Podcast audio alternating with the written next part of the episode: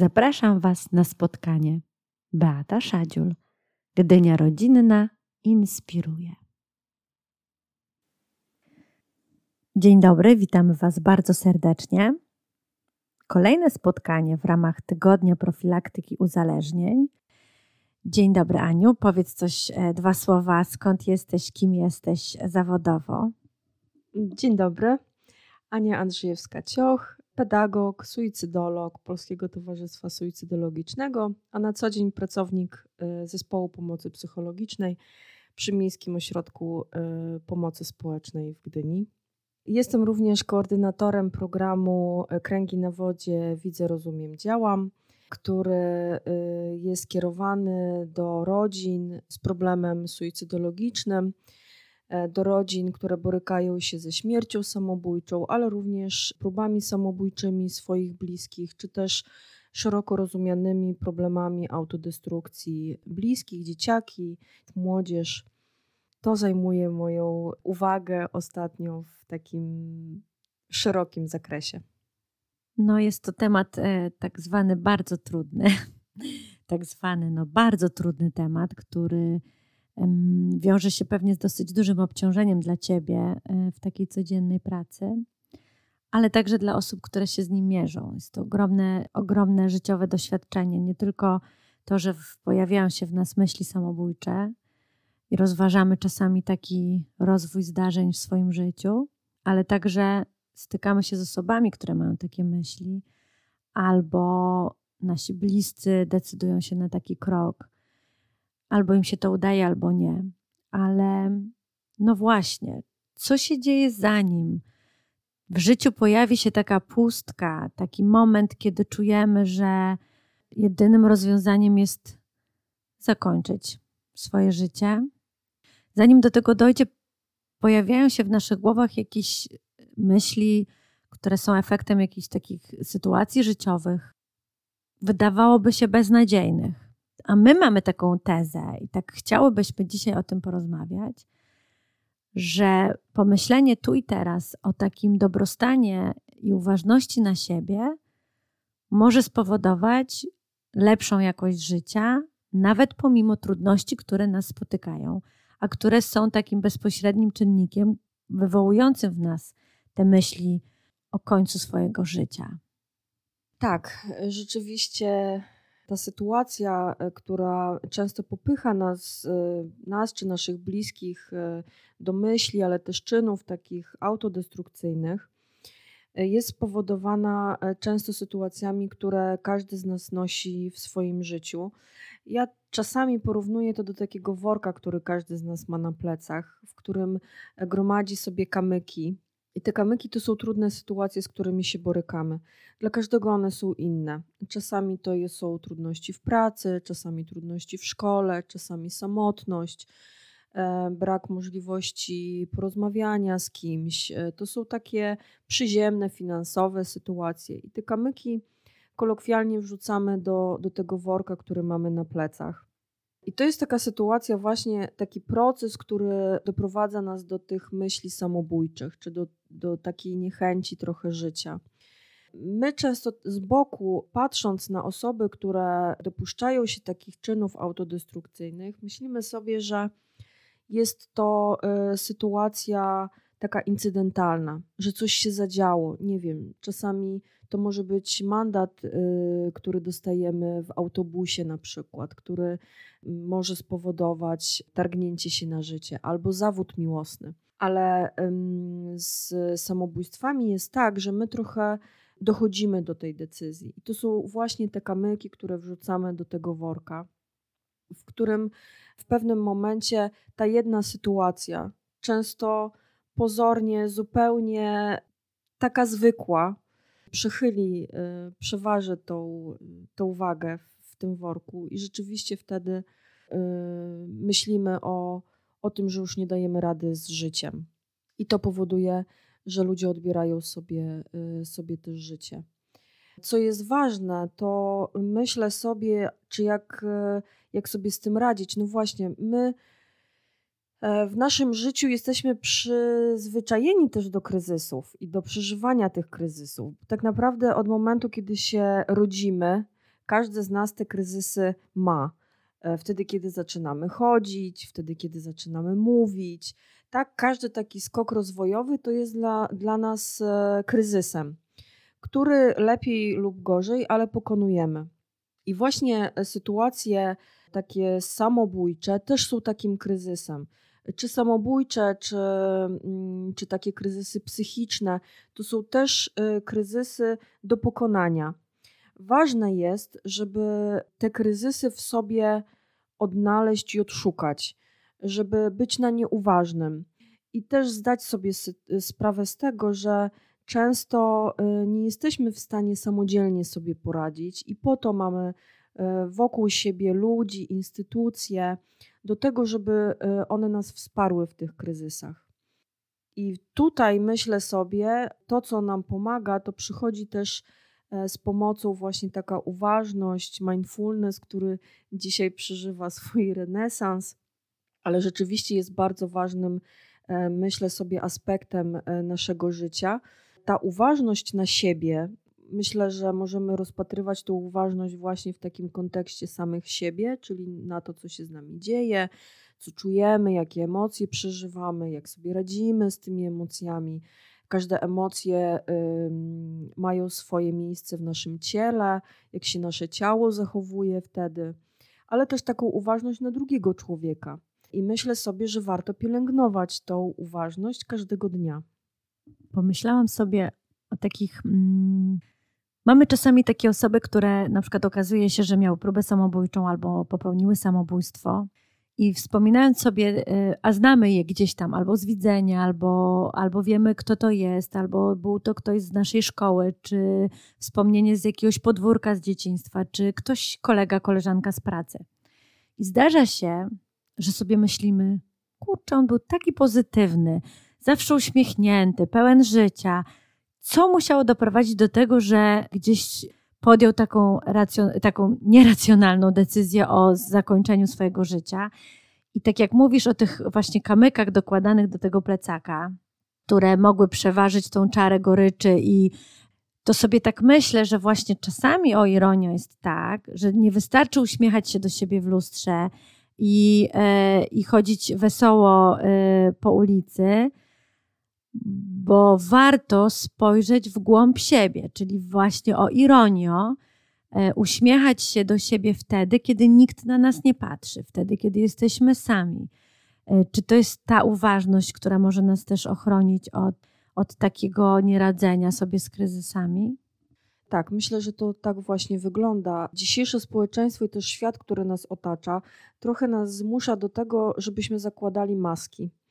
I my tak naprawdę codziennie y, można sobie to tak zwizualizować. Mamy szafę, w której wiszą te różne maski, które zakładamy do pracy, które zakładamy na spotkanie rodzinne, które zakładamy mm, e, na spotkanie z przyjaciółmi.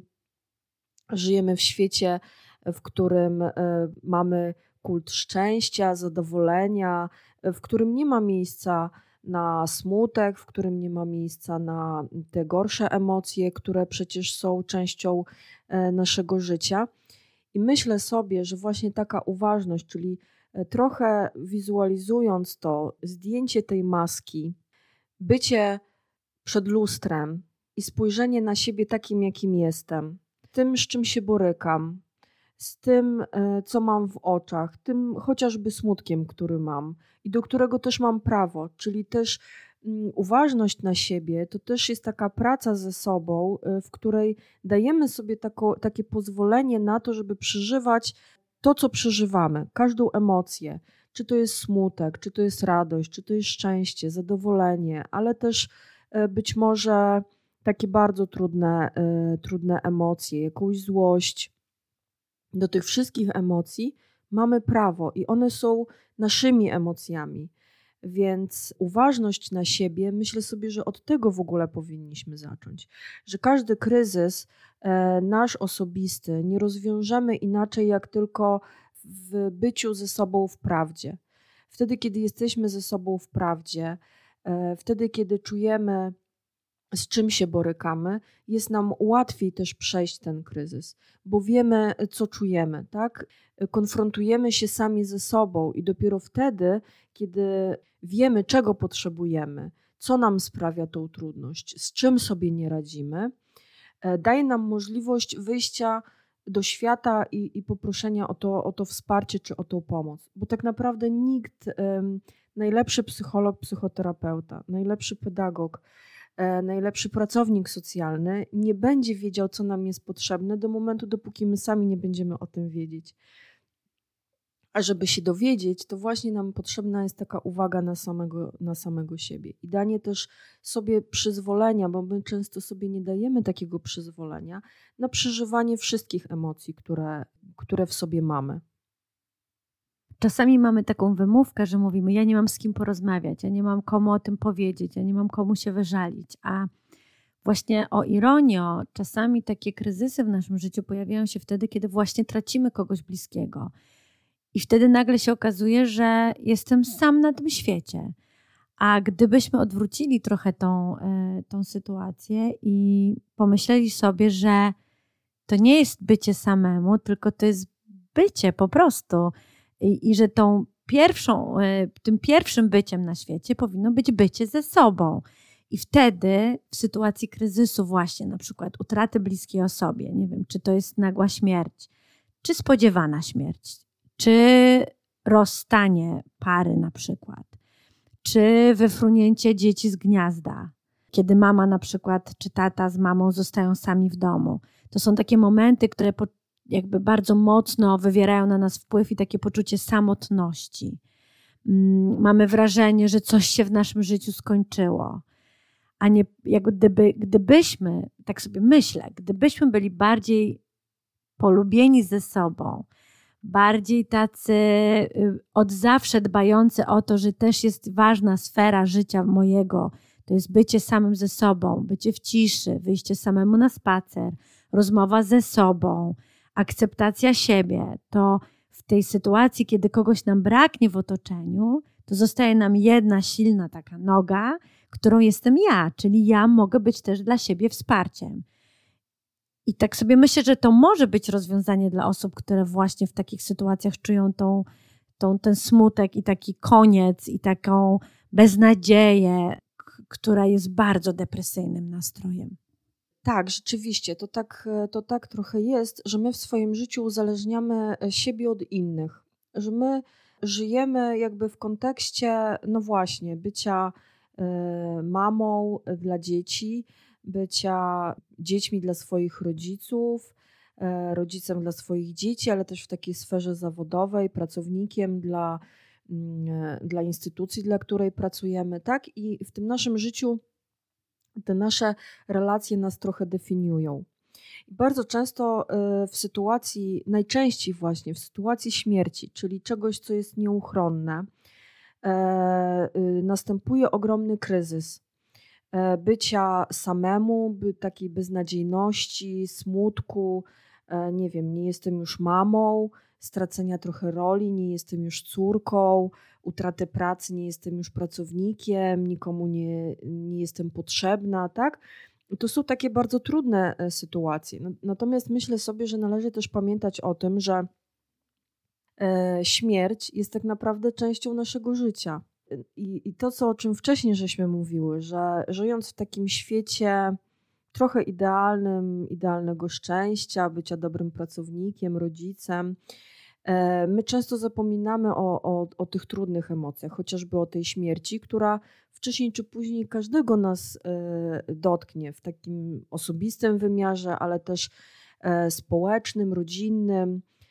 Odchodzą nasi rodzice, nasi bliscy to jest właśnie taka sytuacja, kiedy ta uważność na siebie, tak jak właśnie powiedziałaś, że wtedy, kiedy jesteśmy sami ze sobą pogodzeni, że wtedy, ja to czasami tak mówię i też zachęcam zawsze wszystkich i, i czasami jak ktoś mówi, e, jak gdzieś e, jestem sama na przykład, Mm, e, no tak, ale nie brakuje ci znajomych. Y, ja zawsze się śmieję i mówię, ale ja się bardzo dobrze czuję w swoim towarzystwie, tak? Myślę sobie, że to też jest właśnie ważne, żebyśmy my sami ze sobą dobrze się czuli. E, fajnie, jak się dobrze czujemy, będąc e, wśród bliskich, e, ciesząc się, czerpiąc radość i zadowolenie ze świata, który nas otacza, ale też myślę sobie, że ogromną wartością jest właśnie takie poczucie fajnego bycia ze sobą. Wtedy, kiedy jest cisza, wtedy, kiedy nie ma gwaru obok nas, wtedy, kiedy jesteśmy na spacerze, ta uważność i tą uważność można ćwiczyć każdego dnia. Bardzo często się o tym mówi właśnie tak górnolotnie, że ćwiczymy uważność na siebie, tak jak to robić, że często są zajęcia z mindfulness, tak? Ja sobie myślę, że taką uważność na siebie można ćwiczyć każdego dnia. Chociażby idąc do pracy, wysiadając z autobusu i w drodze do pracy e, pomyśleć sobie o tym, jak się dzisiaj czuję czy mi jest smutno, czy mi jest wesoło, co mnie dzisiaj czeka, nie wiem, czy jestem spięta, a może rozluźniona, a może przyszła wiosna i ptaki śpiewają i chociaż na chwilę się nad tym e, zatrzymać. To są właśnie takie małe, e, e, małe kamyki, które trochę w przeciwieństwie do tych trudów dnia codziennego mogą nam dawać taką siłę do E, do pokonywania tych trudności dnia codziennego e, i odnajdywanie, myślę sobie, takich e, radości najmniejszych z tego, że słońce zaświeciło, z tego, że właśnie gdzieś tam wiosna się budzi, nie? Z tego, że gdzieś tu mamy kwiatka. To są takie małe rzeczy, które rzeczywiście budują naszą codzienność i dają też nam, też dają nam tą siłę. Tak jak rozmawiałyśmy też o tych zachowaniach autodestrukcyjnych i o takim też odchodzeniu, czy podejmowaniu decyzji, to też ważne, żeby powiedzieć o tym, że nam się wydaje, że ludzie, którzy chcą odebrać sobie życie, podejmują racjonalną decyzję. Natomiast e, w rzeczywistości jest tak, że nikt, e, nikt z nas racjonalnie nie wybiera śmierci. To nie jest chęć pozbawienia siebie życia, tylko to jest chęć trochę niebycia i nieczucia i nie, nieumiejętności życia i poradzenia sobie z tymi, e, z tymi problemami. I to jest też bardzo ważne, żeby, żeby też pamiętać o tym. To jest tak trochę jak e, czasami każdy z nas mówi, że e, czeka mnie, nie wiem, trudny tydzień najchętniej, budziłabym się za tydzień, żeby już to mieć za sobą. To jest właśnie taka sytuacja, kiedy ktoś rozważa odebranie sobie życia. On po prostu nie chce w tej chwili być, czuć, nie potrafi sobie z tym poradzić. Więc e, w tym kontekście proszę też zobaczyć, jak, ważne jest właśnie czerpanie z tych najmniejszych, codziennych, miłych rzeczy e, i bycia takiego uważnego na siebie z tym, co się dzieje z nami. Wydaje mi się, że w dosyć trudnej sytuacji są teraz też właśnie młodzi ludzie, szczególnie ci dorastający. Ten świat, który dzisiaj mamy, przepełniony treścią kieszeni, komórka cały czas burczy jakieś powiadomienia, rodzice, szkoła, obowiązki, filmy, kina, sporty, jakby tych bodźców jest tak dużo w naszym życiu, w życiu takiego młodego człowieka, że on ma problem z poczuciem siebie z momentem, żeby się zastanowić, co czuję właśnie. To pytanie w ogóle moim zdaniem za rzadko w ogóle jest zadawane. W ogóle sobie za rzadko zadajemy pytanie, co ja czuję, czy, czy ta sytuacja, w której się znalazłam, jest dla mnie dobra czy zła, czy ja się dobrze z nią czuję, czy ja jestem szczęśliwy, czy ja jestem z tym pogodzony, czy, czy ja się nie pogodziłem właśnie i mam prawo do tego smutku. I taka rozmowa sama ze sobą. I mamy takiego taką postać nastolatka, który właściwie od, odkąd otworzy oczy rano, e, jest zarzucany obowiązkami nadanymi z góry przez rodzica, przez szkołę, przez pewne jakieś tam role, które pełnimy, ale też sam sobie nadaje, tak? Muszę napisać tu, muszę napisać tu, muszę zrobić tamto, a, ci, a z tymi się umówiłem, że zagram i cały czas spełniam oczekiwanie otoczenia, a wtedy, kiedy dziecko zaczyna siedzieć sobie w pokoju i robić nic, to my mówimy, a co ty robisz? A weź się czymś zajmij. Nudzisz się?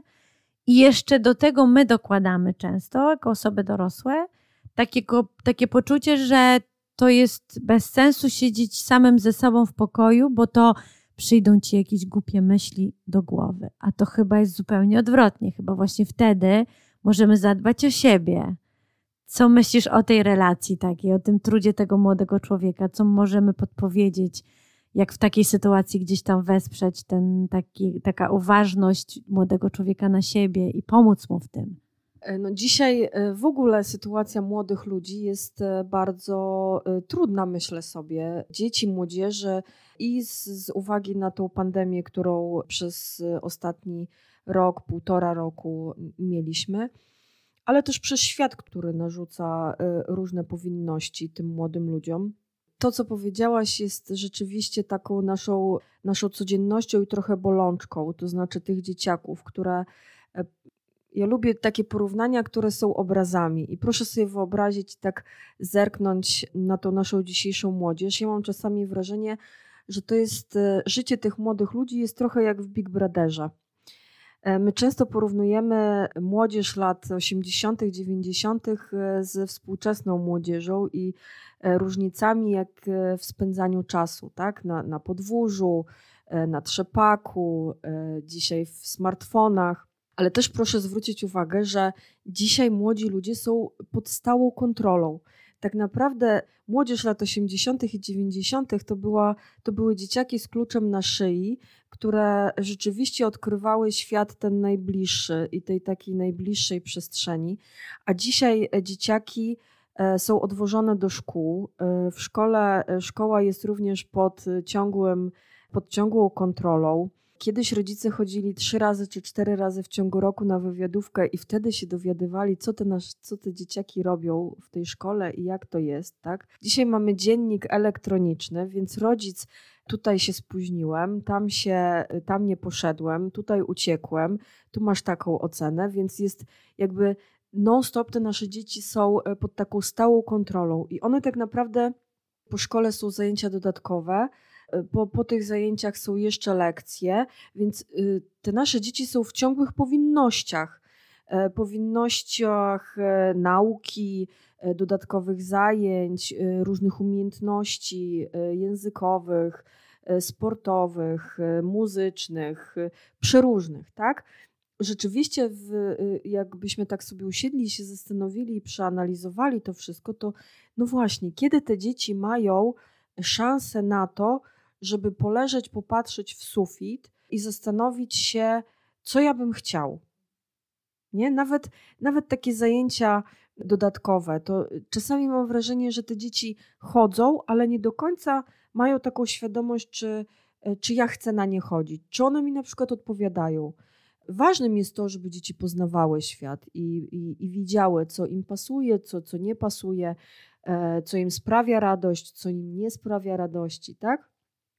Ale to jest właśnie takie y, bycie y, tu i teraz, też takich młodych ludzi, że my często tym swoim dzieciom zabieramy taką możliwość. Przede wszystkim nie rozmawiamy z dziećmi, nie rozmawiamy też o emocjach z dzieciakami. Pytamy się, jak się czujesz, czuję się ok, ale tak naprawdę, co to jest to ok? Nie? Y, co znaczy, że się dobrze czujesz? Dobrze się czujesz teraz fizycznie, czy, czy jest ci dobrze tym, co robisz? Jak było w szkole, no dobrze, ale co znaczy to dobrze? Nie? Czy, e, czy na biologii było ok? E, czy, czy ta biologia ci sprawia jakąś przyjemność, czy, czy nie? Czy na angielskim było dobrze, czy nie było dobrze? To są takie emocje, z którymi borykają się nasze dzieci. One są inne niż nasze, tak? Dnia takiego codziennego i dorosłego życia, ale one nie są mniej ważne. Mogłabym twierdzić, że wręcz przeciwnie, bo te emocje, które e, dzieci noszą w sobie, te emocje kształtują no właśnie to wszystko, co się z dzieciakami dzieje. Ten smutek, te złe emocje, dobre emocje e, kształtują ich e, pojęcie świata. I wtedy, kiedy mm, dzieciaki w takim pędzie widzą, że nikt z nimi nie rozmawia, nikt się nie zastanawia nad tym, co one czują i czy one czegoś chcą, czy nie chcą. One same tego nie wiedzą. E, to wtedy, kiedy doświadczają trudnych emocji, one są tak silne, tym bardziej, że y, okres taki y, adolescencji to też jest trudny okres tak rozwojowo, tak zwyczajnie. Każdy z nas przez to przechodził burze hormonów, e, wahania nastrojów. I jeżeli do tego dodamy jeszcze ten brak uważności i takie odcięcie od swojego ciała i od swoich emocji, to to wszystko y, składa się na taką sytuację, z którą młody człowiek sobie nie radzi. I w takich sytuacjach ogromnego stresu, takiej nieuważności, pogubienia trochę w tym, co się ze mną dzieje, dzieci szukają ujścia e, gdzie indziej i często znajdują to ujście w używkach, jak to było też kiedyś, a teraz coraz częściej niestety dzieciaki odnajdują to w samookaleczeniach, odnajdują to właśnie w mm, próbach samobójczych, no a już w tych takich najtrudniejszych sytuacjach rzeczywiście w chęci odebrania sobie życia. I tu w takim kontekście e, myślę sobie ogromna rola w ogóle rodziców i, i, i rodzin w tym, żeby z taką ciekawością e, podejść do własnego dziecka. Z taką ciekawością, e, jak mówi, że dobrze się czuje, albo dzisiaj jestem, nie wiem, dzisiaj jestem smutny, ale dlaczego jestem smutny, ale co się z tobą dzieje. Nawet jak dziecko leży i patrzy w sufit, i nam się wydaje, że od razu e, pewnie w rodzicach zapala się lampka, że tym bardziej, że, że dużo się mówi też o depresji, o takich trudnych emocjach, tak? Więc zapala się ta lampka że coś się dzieje, że zajmie się czymś, że, że, że chcemy to dziecko gdzieś uaktywnić, żeby ono coś robiło. Ale właśnie to jest może taki czas na to, żeby, y, żeby się zapytać, no właśnie, co ono czuje? Może, może mu dobrze z tym, że ono ma teraz czas dla siebie i leży i patrzy w sufit i o niczym nie myśli, skoro cały dzień musiał myśleć o szkole, o nauce, o dodatkowych zajęciach, o jakichś swoich powinnościach, a to jest na przykład jego czas, w którym on może nic nie robić. I to też jest dobry czas. Myślę sobie, że też takie, my o tym mówimy i, i, być może w rodzicach też rodzi się, no właśnie, ale jak sobie w takim biegu codziennego życia poradzić z tą uważnością. Wydaje nam się, że to jest trudne w ogóle do, do ogarnięcia w, w, dla rodzica, który ma mnóstwo różnych zadań i z tym, z czym musi sobie poradzić. Też tutaj e, na pomoc przychodzą te drobne rzeczy. Nie wiem, wieczorne obejrzenie filmu. Taka uważność też rodzica na to, co na przykład wybiera jaki film, czy jaką grę planszową, czy nawet pójście na spacer i e, zwrócenie uwagi na to, co mamy e, w sobie, albo to, co przeżywamy każdego dnia, to jest czasami rozmowa pięciominutowa w drodze ze szkoły do domu. E, no właśnie, y, sytuacje, z którymi dzieci się tak społecznie spotykają. Przecież y, w grupach rówieśniczych tych sytuacji, które są wyzwalaczem takich rozmów, jest ogrom, bo dzieci się spotykają z hejtem, spotykają się z nienawiścią w takim odbiorze społecznym ze smutkiem, z trudnościami, to nie muszą być nasze trudności, to mogą być trudności, e, nie wiem, kolegi na przykład, który sobie nie radzi z czymś, tak? Ale to już jest dla nas sytuacja, kiedy e, kiedy możemy porozmawiać o tym z dzieckiem, nie? I, I, danie też takie dziecku poczucie, że pomimo tego, że w tej gonitwie my często nie mamy takiego fizycznego czasu, żeby posiedzieć z tym dzieckiem, y, czy gdzieś pójść na przykład, bo, bo, bo nie mamy, bo pracujemy, ale y, wykorzystanie każdych pięciu minut na rozmowę. Myślę sobie, że ta rozmowa i taka uważność na to, co się z dzieckiem dzieje, jest dzisiaj tym kluczem do tego, żeby uczyć też dzieci uważności, bo też rodzice uczą uważności wzajemnej. Jeżeli dziecko widzi, jest uważne na siebie, to ono też będzie ważne, uważne na rodzica. Wtedy, kiedy y, dziecko widzi, że na przykład rodzic przychodzi zmęczony, nie? I, I pyta się, nie wiem, czy jest wszystko w porządku. To jest właśnie ta uważność, która w tych takich najtrudniejszych sytuacjach, o których dzisiaj też mówimy, o tych takich zachowaniach autodestrukcyjnych, bardzo często jest właśnie tym lekarstwem naszym. Ta uważność na drugiego człowieka. Wyobraziłam sobie też taki dialog na przykład w samochodzie, że mama wraca, czy tata z dzieckiem e, ze szkoły i pyta się, no jak tam, jak tam było w szkole? Dziecko odpowiada, nie chce mi się mówić. I wtedy mama mówi, tak, co ci się nie chce, chcę się ciebie zapytać. A tak naprawdę mogłaby powiedzieć, wiesz co, też tak czasem mam. Też jestem czasami tak zmęczona, że nie chce mi się mówić. Doskonale cię rozumiem. Nie? Czyli jakby um, też taka fajna, fajna, fajna rozmowa takiego szacunku do tego. No, każdy z nas ma prawo nie chcieć mówić, no, mieć taką ciszę wokół siebie.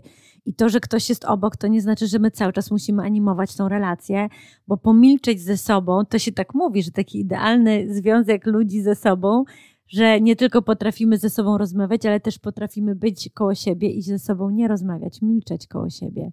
Tak sobie e, pomyślałam, że właściwie chyba na każdym etapie naszego rozwoju E, ten dialog wewnętrzny jest ważny i powinniśmy na każdym etapie się go uczyć i szlifować i uprawiać.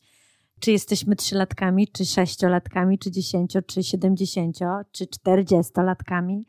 E, pamiętam, że byłam kiedyś na takim szkoleniu, gdzie usłyszałam, że bardzo zdrową relacją jest rozmawianie ze sobą nawet głośno.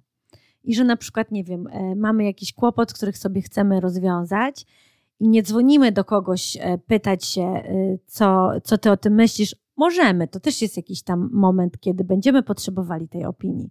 Ale czasami warto porozmawiać sobie samemu ze sobą. No ale dobra, Beata, a co ty o tym myślisz? I co ty byś chciała? Co ty chcesz od tej relacji? Co ty byś chciała od tej decyzji? Czy to coś czujesz zmienia? Czy tego potrzebujesz? I pamiętam, jak ten, e, ta osoba, która prowadziła te zajęcia, nie pamiętam kto to był, powiedział, że takie osoby o ironię często nazywa się dziwakami, a wbrew pozorom jest to bardzo naturalne, normalne zachowanie, które jest właśnie niedziwaczne. I właśnie to być może jest też ta uważność, której się musimy nauczyć, czyli takie właśnie bycie samym ze sobą. Ale chciałabym Cię jeszcze podpytać o, mm, o emocje, bo emocje wydają się być przeciwieństwem uważności, która się kojarzy mindfulness, czyli cisza, oddech, wsłuchujemy się, wdech, wydech, ptaki śpiewają. Ale tak naprawdę tak sobie myślę, że ten mindfulness i uważność to też jest uważność na własne emocje. Czyli jeżeli po prostu czujemy złość, to mówimy, przychodzimy do pracy i mówimy, słuchajcie, miałam dzisiaj straszną sytuację, jestem zła uszanujcie to, ja zrobię wszystko, ale mogę być troszkę dzisiaj bardziej nerwowa, nie bierzcie tego do siebie. Bo dzieci też się uczą od nas i w ogóle ludzie się od nas uczą i jakby my pokazując, że mamy prawo do emocji, albo wracamy do domu i mówimy, jestem tak zmęczona, dzisiaj się wydarzyło milion rzeczy, nawet jestem trochę smutna przez to zmęczenie, aż taka bezsilna. I dzieci na przykład to może zmartwić, mogą poczuć ojejku, moja mama jest smutna, muszę zrobić jej niespodziankę, ale ty mówisz tak, ale nie martw się. Ja muszę chwilę pobyć ze sobą, trochę się zastanowić, trochę poleżeć na kanapie, przeczytać jakiś artykuł, nie wiem, czy po prostu y, poleżeć i y, przymknąć oczy na chwilę, ja sobie z tym poradzę. Czyli ja mam prawo do emocji, ale też umiem sobie z nimi radzić. Jak ty myślisz o tych emocjach w tym mindfulnessie? Czy są jednak elementem tej, tej uważności na siebie? W ogóle mówiąc o emocjach, mi się wydaje, że ta nasza cała rozmowa i w ogóle to, o czym rozmawiamy, to y, takim początkiem y, i końcem, o co w, takim kołem, który gdzieś y, zataczamy, to są właśnie emocje. Bo pierwsze, emocje to, są, to jest coś, co, z czym żyjemy na co dzień przez całe nasze życie.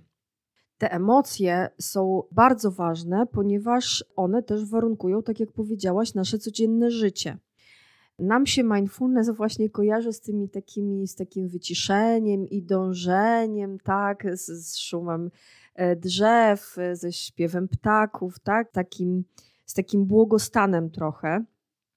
Ale ja trochę rozumiem ten mindfulness i taką uważność e, nie tylko w takim wymiarze. Właśnie mam takie poczucie, że uważność e, na siebie to jest rozpoznawanie tego wszystkiego, co się z nami dzieje czyli rozpoznawanie wszystkich emocji, które e, są, bo te emocje są częścią naszego życia i te dobre emocje, i te złe emocje, które też są nam do czegoś potrzebne. No wyobraźmy sobie, że żyjemy w takiej krainie szczęśliwości, błogości. I nie mamy też tych takich, często właśnie te złe emocje, trudne emocje, może nie złe, ale trudne, to też są takim motorem do pokonywania różnych e, trudności i są takim trochę motorem naszego życia. Ale drugą rzeczą też, którą, y, o której mówiłaś i która jest niezmiernie ważna, to jest to, żebyśmy rozmawiali o emocjach. Uważność na to, co się z nami dzieje, to jest ważne, czyli że jestem zła, jestem smutna. Są niezmiernie ważne. Zobaczmy też, że bardzo często jest tak, że wszelkie nieporozumienia w rodzinie, na gruncie zawodowym biorą się z tego, że my nie rozmawiamy o emocjach, że my przychodzimy do pracy albo do domu i trochę często odreagowujemy te nasze emocje z dnia codziennego na naszych najbliższych, a oni tak naprawdę nie wiedzą, co się z nami dzieje, czy, my, czy na przykład nasze dzieci nie wiedzą, czy to one coś złego zrobiły, co się zadziało. One sobie też do tego y, dorabiają jakąś historię, tak, fantazjują na ten temat. Zobaczmy, o ile łatwiej nam by było żyć w takiej e, otwartości i prawdzie ze sobą, że tak jak właśnie mówiłaś, że przychodzę do domu i mówię, wiesz co, miałam dzisiaj tak koszmarny dzień, boli mnie głowa i muszę chwilę pobyć sama, bo oszaleję. Nie? I wtedy to jest taki komunikat, z którym na przykład dziecko czuje się bezpiecznie, które zaakceptuje i które wie, że to jest rzeczą normalną. E, I przez takie e, codzienne komunikaty i takie radzenie sobie z emocjami, i też taką, takie poczucie akceptacji tych emocji, właśnie też o czym mówiłaś o tej rozmowie w, w samochodzie, nie? Że, że dzieci, my często od dzieci wymagamy e, informacji, ale dziecko też ma prawo do tego, że ono nie chce mówić na przykład, tak? Że ono, że ono czuje się na przykład źle, że ono czuje się zmęczone, że po całym dniu szkoły już naprawdę nie chce mu się rozmawiać. I danie takiego poczucia, że no ja rozumiem, że jesteś zły na przykład. Ja wiem, że, że jest ci dzisiaj smutno. To też uczymy y, dzieci radzenia sobie z tymi emocjami, bo dzieci tak naprawdę uczą się głównie przez y, wzór przez naśladownictwo. Małe dziecko nie wytłumaczymy małemu dziecku, e, co to jest złość, tak? Czy, czy, czy co to jest radość, czy co to jest smutek. Ono po prostu widzi. Widzi mamę, widzi tatę, który jest smutny, który mm, tak, a nie inaczej się zachowuje. Więc wtedy, kiedy jesteśmy w domu w takiej prawdzie z tymi emocjami e, i w takiej uważności, ale jednocześnie w takiej komunikacji między sobą, E, to to jest tak naprawdę najlepsza uważność, jaką możemy codziennie ćwiczyć, bo też uczymy dzieci e, tej uważności. Czyli jak na przykład dziecko mówi, że nie mam siły rozmawiać, ok, akceptujemy, ale możemy też zadać pytanie i, i nie musimy się tego bać. Mm, no ale dlaczego nie masz siły? E, bo ten brak siły może wynikać z różnych rzeczy, tak? Ono może być po prostu tym, że dziecko jest zmęczone, bo dzisiaj miało bardzo dużo zajęć ono też może wynikać z tego, że, że coś się dzieje tak chorobowo na przykład, tak? To też może być y, sygnałem na przykład depresji, e, czy jakiegoś takiego kryzysu psychicznego, ale tak naprawdę do momentu, dopóki e, nie zapytamy i nie rozeznamy tej sytuacji, to my nie wiemy. Często jest tak, że do mnie trafiają rodzice, którzy, że już jest problem, że, z którym sobie nie radzą, że dziecko y, szuka właśnie ujścia tych swoich emocji w jakichś takich autodestrukcji. Tak? I, I wtedy zadają, zadaje się pytanie, ale dlaczego? Dlaczego tak się zadziało? Dlaczego nie inna, inny sposób y, y, nie potrafi sobie pomóc? I właśnie to jest ważne, że pytajmy. Wtedy, kiedy jesteśmy uważni na to, co się dzieje, na te emocje przede wszystkim, co ono czuje, jak ono czuje, bo ten smutek też to nie jest tak, że często jak pracuję z dzieciakami, to, to dzisiaj dzieci znają główne emocje właśnie radość, smutek, żal i ta mm, paleta tych emocji się na tym kończy, bo dzieci nie, nie wiedzą, nawet jak mówią, że jest mi smutno, e, to ten smutek też ma wiele twarzy, ta radość też ma wiele twarzy w różny sposób się ludzie cieszą, w różny sposób smucą, w różny sposób też złoszczą się. Każdy z nas ma inny sposób odreagowania tych emocji. Właśnie poszukajmy z dziećmi y, możliwości odreagowania, y, bo jeżeli nie pokażemy dzieciom, że takie emocje jak na przykład złość, czy zmęczenie, czy, czy jakaś frustrację, że można z siebie wyrzucić w jakiś sposób, taki pozytywny, nie wiem, pójść i pobiegać na plaży, nie? Albo pójść gdzieś na dwór, albo, no nie wiem, poboksować, albo cokolwiek, każdy, każdy ugotować, cokolwiek zrobić, tak? Ale to jest właśnie dobre ujście tych, tych trudnych emocji. Wtedy, kiedy nie ma tego, tych ujścia, tych emocji, dzieci, czy każdy z nas i dorosły szuka w najłatwiej dostępnych najłatwiej dostępne to są te sposoby destrukcyjne, czyli tutaj się pojawia u dorosłych często alkohol, jakieś używki, mm, u dzieciaków e, niestety ostatnio e, żyletka, czy, czy to po prostu jakiś, nie wiem, cyrki, ale to są takie rzeczy, które są najłatwiej dostępne i najszybciej dają nam ulgę. Więc myślę sobie, że ta uważność na emocje właśnie, ten mindfulness, to, to nie tylko ta błogość, ale myślę, że to, co ja upatruję w tym najcenniejszego, to właśnie ta uważność na te, na te trudne emocje i szukanie radzenia sobie y, z tymi emocjami. Myślę, że to jest taki czynnik, który nas wszystkich y, też chroni. To będziemy już tak powoli podsumowywać nasze spotkanie. Ja ze swojej strony najbardziej z naszej rozmowy zapamiętałam to, że nie ma złych i dobrych emocji, że każda jest warta tego, żeby ją przeżyć i, i ją przerobić po to, żeby ją, y, żeby ona minęła, bo to z czasem każda emocja gdzieś tam mija. E, zapamiętałam, że warto prowadzić dialog ze sobą i, i być ze sobą i nie bać się samotności, bo samotność to nie jest tylko e, opuszczenie przez innych, ale to też jest takie świadome bycie ze sobą. No i też taka otwartość na to, że jeżeli żyjemy w jakimś otoczeniu bliskich, czyli czy jest to bliska rodzina, dzieci, partner, partnerka, czy właśnie środowisko pracy, czy przyjaciele, to też e, dać im taki sygnał, że jestem gotowy. Jeżeli będziesz czuł, że potrzebujesz kontaktu ze mną, to jestem e, dla ciebie. I myślę, że wbrew e, takim opiniom, to może też być fajny mindfulness i fajna uważność w codziennym życiu. A od ciebie jakieś słowa podsumowania? Cóż, ja Państwu życzę tego, żebyście odnajdywali siebie, odnajdywali swoich bliskich, dobrze się ze sobą czuli. I każdego dnia w tych najmniejszych y, sytuacjach i najmniejszych momentach szukali tego, co dobre. I byli tacy uważni na, na siebie nawzajem. To y, w dzisiejszym świecie jest bardzo ważne. I świadomość tego, że mamy obok siebie osoby, z którymi y, możemy pobawić się, z którymi możemy pójść e, na spacer, z którymi możemy też pomilczeć. To jest największa wartość, tak, na nasze codzienne, codzienne życie. Więc e, kończąc, życzę też dobrych emocji, wszystkich emocji i takiej uważności na, na siebie i drugiego człowieka. Dziękuję Wam bardzo. Moją gościnią była Ania Andrzejewska-Cioch, a ja dziękuję Beata Szadziul, Gdynia Rodzinna. Pa, do widzenia.